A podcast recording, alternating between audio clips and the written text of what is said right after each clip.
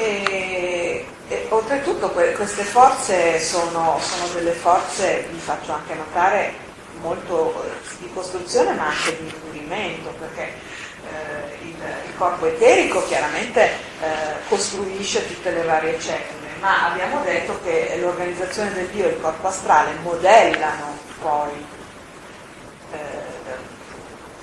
eh, e non è una cosa astratta perché tutto questo sottende delle precise eh, modalità e delle precise molecole eh, che si riscontrano e, e, che la scienza ufficiale ha nominato, nome e cognome, non so, per farvi un esempio, eh, le, esiste eh, una, una modalità con cui il corpo astrale modella per esempio le, le, mani cicciottelle di un embrione no? che piano piano eh, diventano vita, no? tramite un fenomeno che in gergo viene chiamato apoptosi, cioè la morte cellulare, che ovviamente viene diretta dall'organizzazione del Dio del corpo astrale ed è eh, una uno di quei meccanismi che viene a mancare eh, quando la cellula tumorale non viene riconosciuta dal nostro sistema immunitario, cioè se il sistema immunitario la riconosce, eh, oppure se la cellula stessa riconosce di non essere giusta, interviene questo fenomeno di apoptosi, cioè di morte cellulare, per cui la cellula o si fa fuori direttamente lei o tramite altri segnali si fa fuori lo stesso. No? Ma è lo stesso identico sistema che utilizza il nostro corpo astrale per formare, per darci la nostra forma, diretto dall'organizzazione del Dio, no? Perché tutto viene prima riempito con le cellule, poi alcune cellule muoiono e da lì che nascono le forme, non dal DNA. Come uno scultore. Come uno scultore, esattamente. Eh, sì, poi insomma è, è, molto interessante leggere, anche se è molto complicato, cioè io sto cercando di dirvi delle robe proprio balbettando perché in realtà tutto è complicatissimo, però per darvi un'idea, ed è anche un'immagine che dà Steiner questa, nel sistema metabolico noi abbiamo come uno scultore che eh, continua a mettere lì materia, materia, materia, no? eh, senza forma, no? Poi invece dall'alto abbiamo l'organizzazione dell'io e l'organizzazione astrale che danno una forma a questa materia esattamente come uno scultore. È così che noi veniamo costruiti e ricostruiti. No? Tramite questa è solo un'immagine che però poi si traduce in molecole, reazioni chimiche, eccetera, eccetera. No? Quindi troviamo un riscontro nella, nei termini scientifici e tutto quello che la scienza ha evidenziato, però noi riusciamo tramite eh, questo tipo di eh, punti di vista, diciamo, a, a, dare un perché organico no, a tutto questo. Sì, a me sembra, cioè io sono, forse perché mi sono sempre interessata alla scientifica, a me mi entusiasma un sacco no, quando quando riesco a, incastrare le cose no? che, che, i conti mi tornano, perché a volte i, conti non tornano. Ehm, allora, cosa stavamo dicendo? Andiamo avanti. No, stavamo dicendo appunto di, di queste forze che eh, a un certo punto si devono fermare, no? Perché poi queste, questi incisi che vi dico, poi vedrete che li ritroviamo alla fine, no? Io li butto lì così, ma poi ci servono tutti. Ehm, venendo ai tumori, ehm, queste forze diciamo, che vengono messe a disposizione, che vengono liberate, no? eh, un po' servono per l'attività di pensiero e, e questo è chiaro nell'esempio del bambino dopo i sette anni. No? Eh, un altro po', per esempio, possono servire per andare a fare funzionare gli organi che, che le forze stesse hanno creato. Per, pensiamo per esempio eh, a testicoli o ovarie, no? cioè con la pubertà eh, queste forze eteriche, che sono quelle che li hanno formati, con la pubertà sono eh, delle forze che li fanno funzionare. E, e questo è interessante in relazione con i tumori perché può succedere questo, facendo, prendendo per esempio questo esempio dei testicoli e delle ovarie, eh, che se queste forze non vengono utilizzate, no? eh, ponete il caso per esempio so, di un testicolo che non è sceso, quindi non funziona, no? piuttosto che eh, di un ovario eh, dopo la menopausa, non,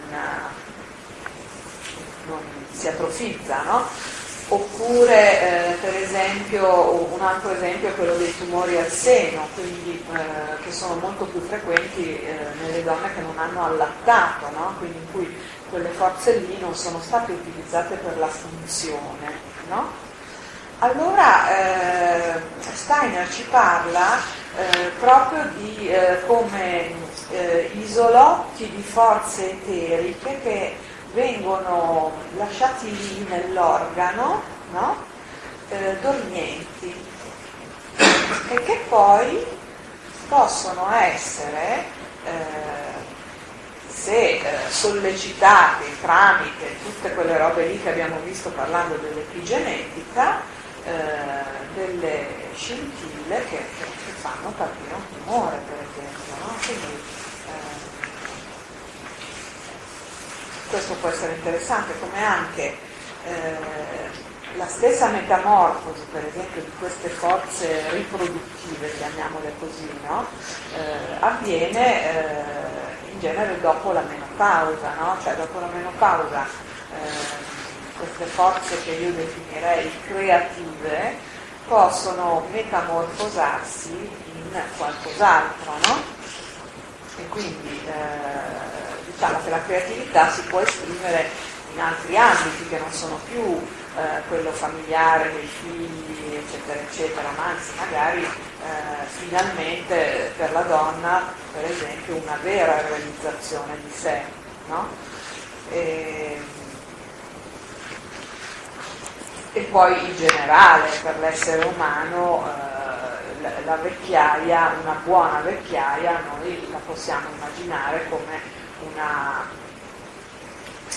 una, una fonte di saggezza, di bontà, di qualcosa che, che, si può regalare al mondo, no? Cioè un, un momento in cui eh, si, si, restituisce in qualche modo qualcosa che, che ci è arrivato quando eravamo giovani o adulti. No?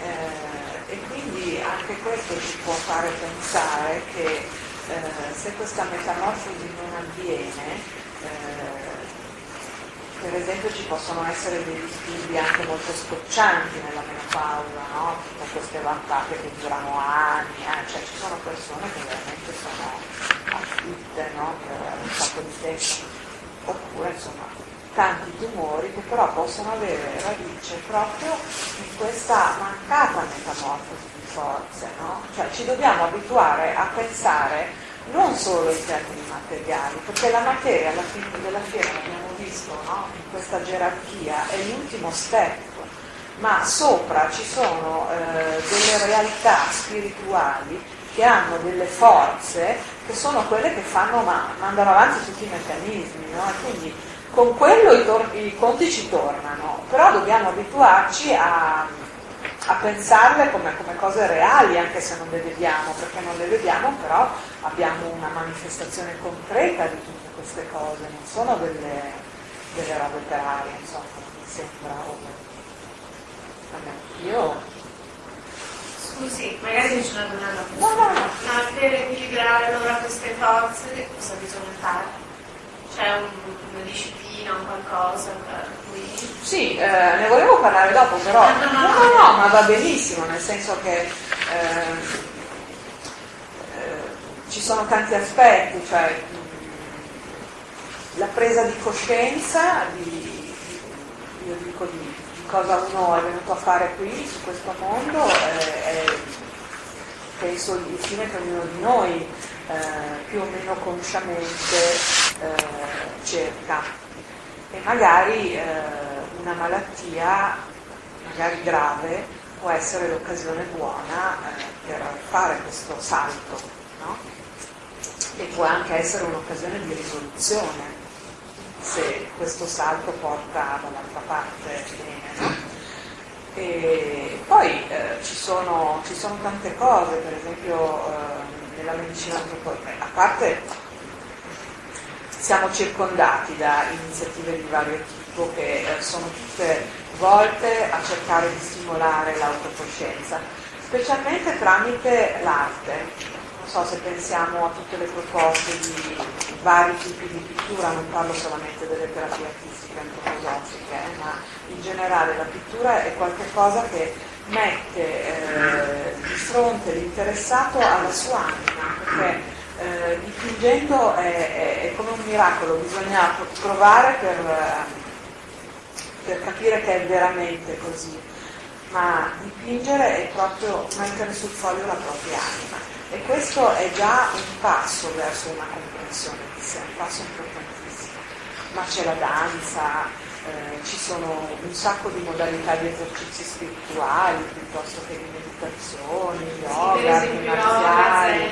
Certo, cioè sono tutte cose che vanno in quella direzione lì, no? in cui eh, noi eh, diciamo, prendiamo più consapevolezza, eh, rendiamo più forte il nostro io che quindi eh, si rende più consapevole di quello che è veramente il nostro corpo astrale, la nostra astralità e riesce a maneggiarla. Quindi eh, occasioni ne abbiamo tante, diciamo che la malattia forse ci, ci obbliga a fare qualcosa se noi eh, non l'abbiamo fatta di nostra spontanea volontà. Insomma, io la leggerei un po' così questa cosa, no? Come, eh, sembra tanto new age, no? dire beh la malattia è una bella opportunità ma guardi, io ve lo dico proprio per esperienza diretta, perché un paio di volte ho vissuto delle situazioni veramente drammatiche e, e però mi sono servite per capire delle cose, no? per me non è una teoria, è un'esperienza che posso condividere Allora,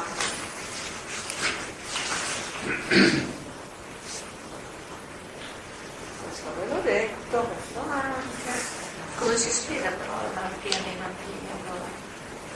Eh, si spiega proprio con questa, si spiega, una delle spiegazioni che non possiamo dare è proprio questa, eh, questi famosi isolotti eterici, di forze eteriche che sono rimasti dentro la latenti, no? Perché questo può avvenire nei bambini, anzi sono diciamo che eh, la cosa che mi viene in mente di più per un bambino è questa, poi ovviamente noi possiamo ragionare anche in termini più vasti, no? cioè chi pensa appunto che, che, la nostra vita attuale non sia limita, ma che magari abbiamo vissuto passati ne avremo ancora, può pensare che specialmente tutto è karma, però le malattie dei bambini hanno chiaramente una valenza karmica rispetto a quelle di noi adulti, cioè quelle di noi adulti sono delle sveglie, come dicevo poc'anzi, no? Se noi non capiamo una cosa, magari un mezzo è un po' ce la cerchiamo, potremmo anche curarcela. I bambini non se la cercano. I bambini non se la cercano, evidentemente è una cosa karmica che, che serve a loro, ma secondo me serve molto anche ai loro genitori, a chi sta tanto, eccetera. Cioè, io la vedrei così, io credo profondamente che la vita non sia mai una figura, no? Cioè tutti quelli che dicono, ah no, ma Dio non esiste perché sennò non permetterebbe nelle guerre, nelle malattie dei bambini. Cioè, per me sono tutte delle cose assolutamente assurde, no? Perché invece, siccome io veramente penso che, eh, che esiste un'evoluzione, credo che tutto questo faccia parte di un meraviglioso disegno in cui eh, noi sì siamo senza dubbio guidati, ma man mano che evolviamo come coscienza siamo sempre più in grado di mettere in mano noi? Penso che questo piano piano arrivati.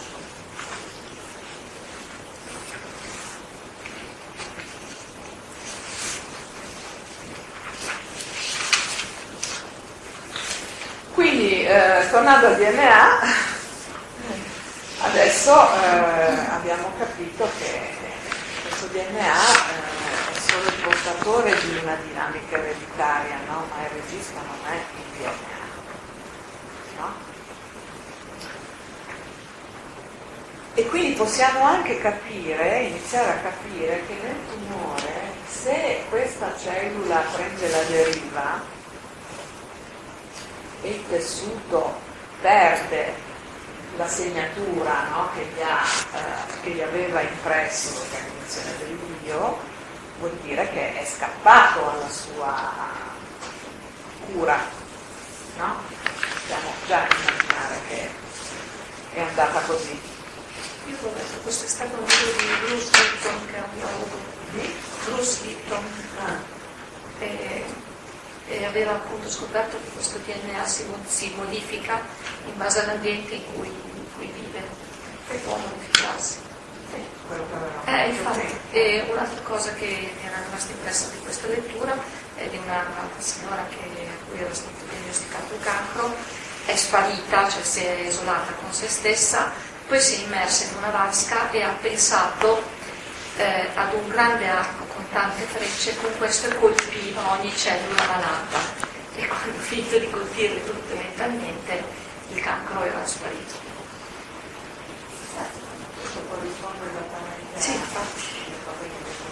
Ma poi lo riprendiamo questo discorso.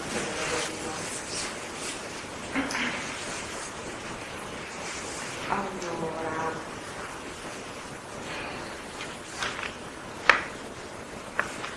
Ecco, però ehm, noi abbiamo, abbiamo, parlato subito del, del tumore conclamato, no? da quando inizia ad apparire anche una piccolissima pallina dura, no? che magari sta lì per un sacco di anni senza muoversi, senza niente.